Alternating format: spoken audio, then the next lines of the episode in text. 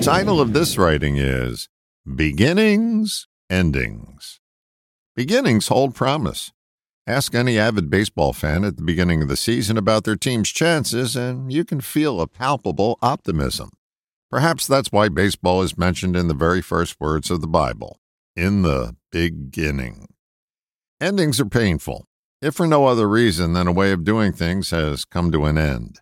Even if the end has productive results, the pain is still present, as in ending the use of an addictive drug. Beginnings and endings are one unit. They're not separate, each one contains the other. Just as up is part of down and vice versa, beginnings and endings are inseparable. Consider this. Without conscious recognition, beginnings and endings as we perceive them don't individually exist. They just change into each other.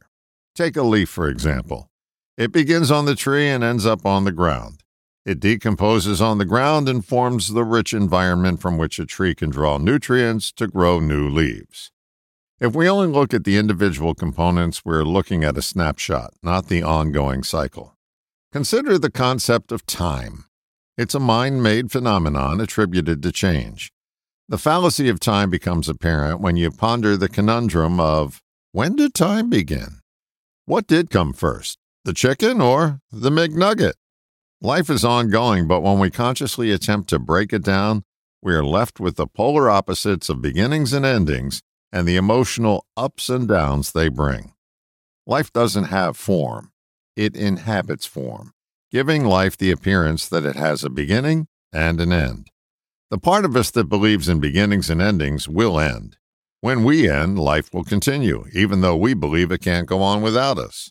This is more than an observation that we're all going to die someday. It's a call to action to appreciate the moment you're in. This moment has no beginning or end. It's a constant that's with us throughout our life. The moment we are in is life itself, not the collection of up and down moments our mind makes life out to be. When we immerse ourselves in the moment, our mind doesn't wander off to thoughts of beginnings and endings, which produce a never ending tug of war between hope and hopelessness. If you've ever had a personal experience of time standing still, you've discovered the one moment of life. It has no beginning and it has no end. Tap into that moment, and your beginnings will never end. All the best, John.